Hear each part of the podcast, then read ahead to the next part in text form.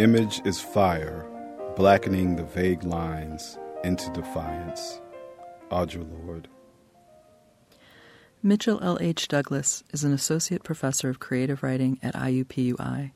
He is the author of Black Alphabet, winner of the 2011 Persea Books Lexi Rudnitsky Editor's Choice Award, and Cooling Board, a long playing poem, a 2010 NAACP Image Award nominee.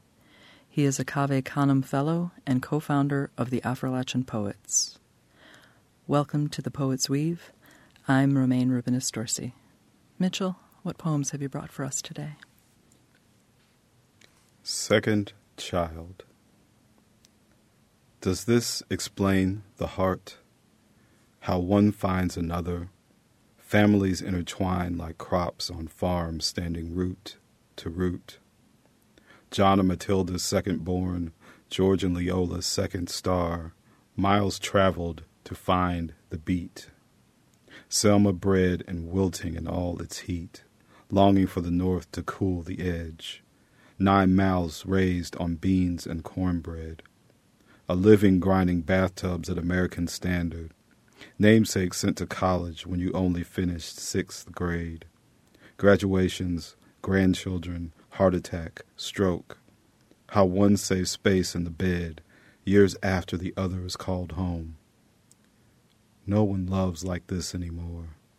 None dare fault the heart. The Sorrows, a fret in three chords. 1. Each day, sun to borrowed sun, and hours of sweat and sorrow, aligned as three stars, the belt of Orion, three brothers, Duke, Buddy, and Bo, stretch cracked hands to scorned earth, grab a heart's fill, Mr. Mentor's debt, the fly in ear, one bail the saving grace. How can six hands cover such tall orders? Even tempered, but hardly satisfied, they live in lack. 2. Eluding pangs of moonlight, hunger of night, three men blood-bound allow little rest. Limbs swing like hour, minute, and second hands, flesh drawn through spiked clouds at their ankles, the pits of their stomachs growl in time to work songs, the sun's lash. The seeds inside the clouds, Buddy says, can work as feed scattered for peck of beak. Mentor's ether now, bad dream floating light as a bale of cotton. 3. End our toil in vain, the rusted reins that clank a twelve bar blues, albeit an invincible instrument. We hunker in the shadow of sound, divided in the map of the row, one more sack full to feed the wicked gin, fast master of commerce, tool of chaos, raised in wage of war, but he says fits the best warlord. Call him boss if you want. Buddy evokes another name. Face slap and upper hand, black finger to fret. There was a cotton field in Sardis, Alabama.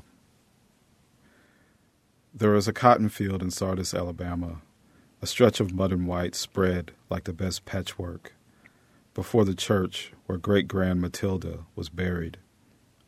After the service, my kin walked aisles of puff and profit, ushered samples back to bluegrass, turned tufts between our fingers to test the pain man made. I lost that piece of cotton, raw resource from the birth of my name, something I can't get back unless I drive the miles, see the south of my youth in a second pilgrimage. When my days are done, my words no longer barter. Take me there.